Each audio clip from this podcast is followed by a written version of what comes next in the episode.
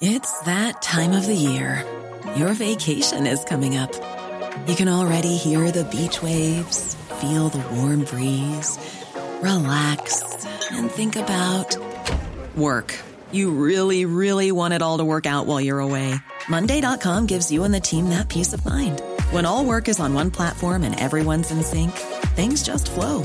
Wherever you are, tap the banner to go to Monday.com.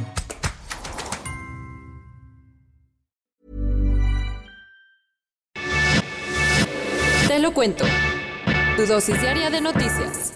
Hola, soy Pau Mendieta y aquí te va tu dosis diaria de noticias. Te lo cuenta, te lo cuento. El divorcio no sentó nada bien. El Reino Unido y la Unión Europea se están dando con todo por el desabasto de la vacuna que produce AstraZeneca y la Universidad de Oxford. Bruselas y Londres no son el mejor ejemplo de cómo llevar una relación civilizada después de haber firmado un divorcio, porque ahora llevan varios días peleándose por el abasto de la vacuna desarrollada por AstraZeneca en conjunto con la Universidad de Oxford. Resulta que hace varios meses, la Unión Europea firmó un contrato de 336 millones de euros con el laboratorio para recibir 400 millones de dosis de su vacuna, de las cuales 100 millones iban a llegar antes de abril. Pero como el proceso de producción va más lento de lo esperado, la farmacéutica ya dijo que no podrá cumplir con el acuerdo en tiempo y forma. ¿Y entonces cuál es el problema con los británicos? Que AstraZeneca le avisó a las autoridades inglesas que no tiene ningún inconveniente en entregar las 2 millones de dosis pactadas por semana. Además, el gobierno británico dijo que como ellos firmaron un contrato semanas antes de que la Unión Europea hiciera lo propio, tienen derecho a recibir las vacunas antes. ¡Pim!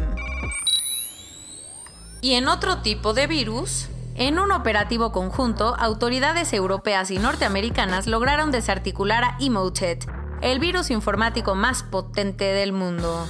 Desde hace 8 años que fue descubierto, muchísimos gobiernos del mundo habían intentado eliminar a Emotet sin mucho éxito, pero finalmente ayer, con un operativo en Ucrania, coordinado por las autoridades de ese país, en conjunto con los gobiernos de Países Bajos, Alemania, Francia, Reino Unido, Estados Unidos, Lituania, Canadá, la Oficina Europea de Policía, Europol, y la Agencia de la Unidad Europea para la Cooperación Judicial, desmantelaron la red de bots más importante y peligrosa de la última década. O sea, nada más faltaba John English en la lista.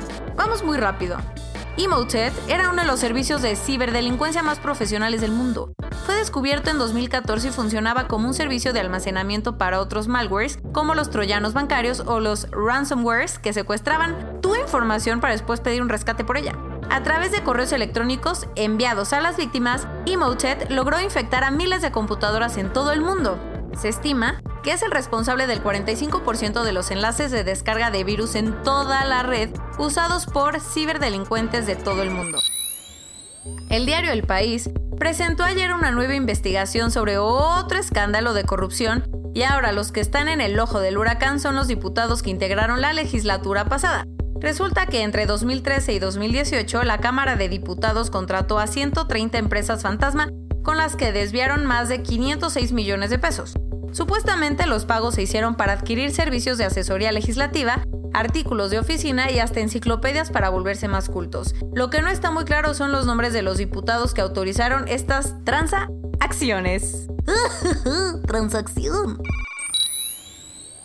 La policía rusa se lanzó ayer a la casa de Alexei Navalny, así como a las oficinas centrales de su fundación anticorrupción en Moscú. El argumento de las autoridades para llevar a cabo los cateos es que durante las protestas del fin de semana que exigían la liberación del opositor, se rompieron muchísimas reglas de confinamiento puestas por la pandemia.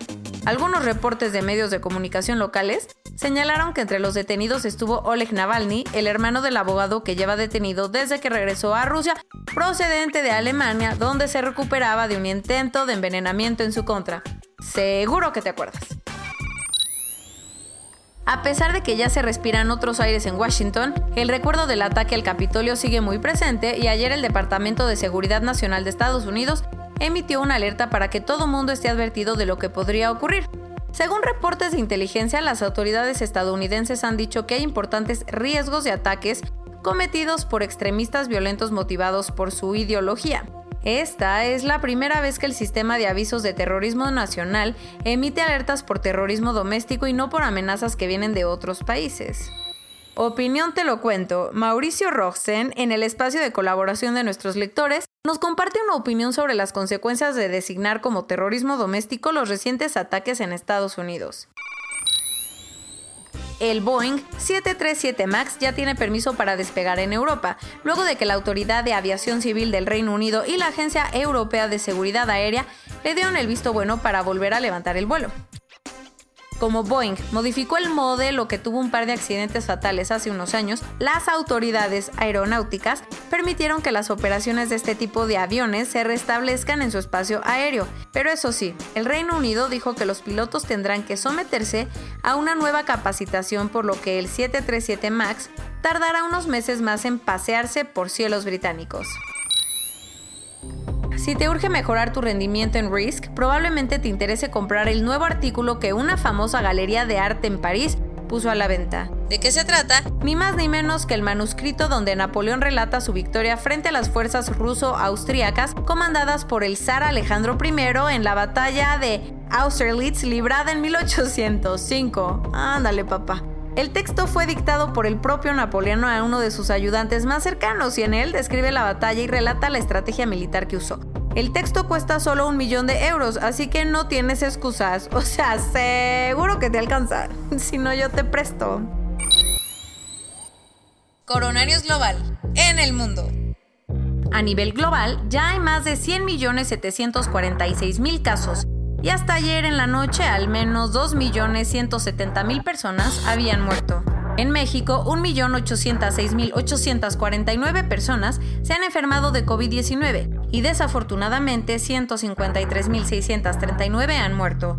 Lo bueno es que 656,044 personas ya han sido vacunadas. Pero como aún así falta un resto de la población, pues recuerda, quédate en tu casa. Esto quiere decir que en un solo día se registraron 17,944 nuevos casos y 1,623 fallecimientos. Según los datos que presentó el INEGI, entre enero y agosto del 2020, en México murieron más de 108,000 personas a causa del COVID-19, un número casi 45% superior a las cifras que reportó la Secretaría de Salud. Ya saben, típico. El gobierno de la Ciudad de México reportó ayer que el martes fue el día con más fallecimientos reportados en lo que va de la pandemia, con 365 muertes.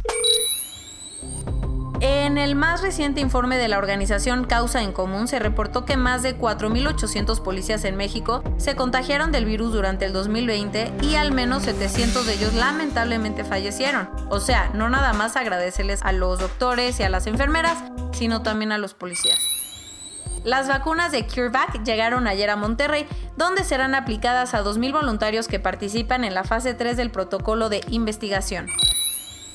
Arturo Elías Ayub informó que Carlos Slim está internado en el Instituto Nacional de Nutrición a causa del coronavirus, pero que está muy bien. Porque es momento de poner las rivalidades a un lado, Sanofi anunció que va a producir 125 millones de dosis de la vacuna de Pfizer para enviar a la Unión Europea a partir de julio. Bien, caray, trabajando en común. Amén.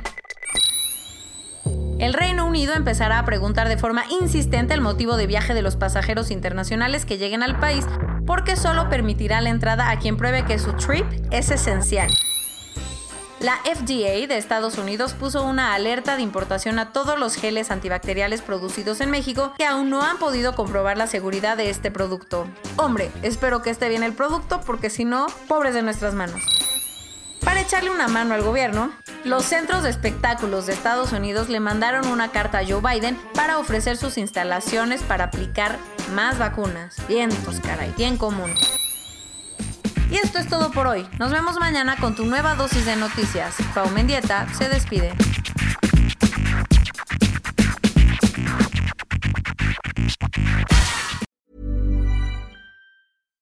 Hi, I'm Daniel, founder of Pretty Litter. Cats and cat owners deserve better than any old-fashioned litter. That's why I teamed up with scientists and veterinarians to create Pretty Litter. Its innovative crystal formula has superior odor control and weighs up to 80% less than clay litter.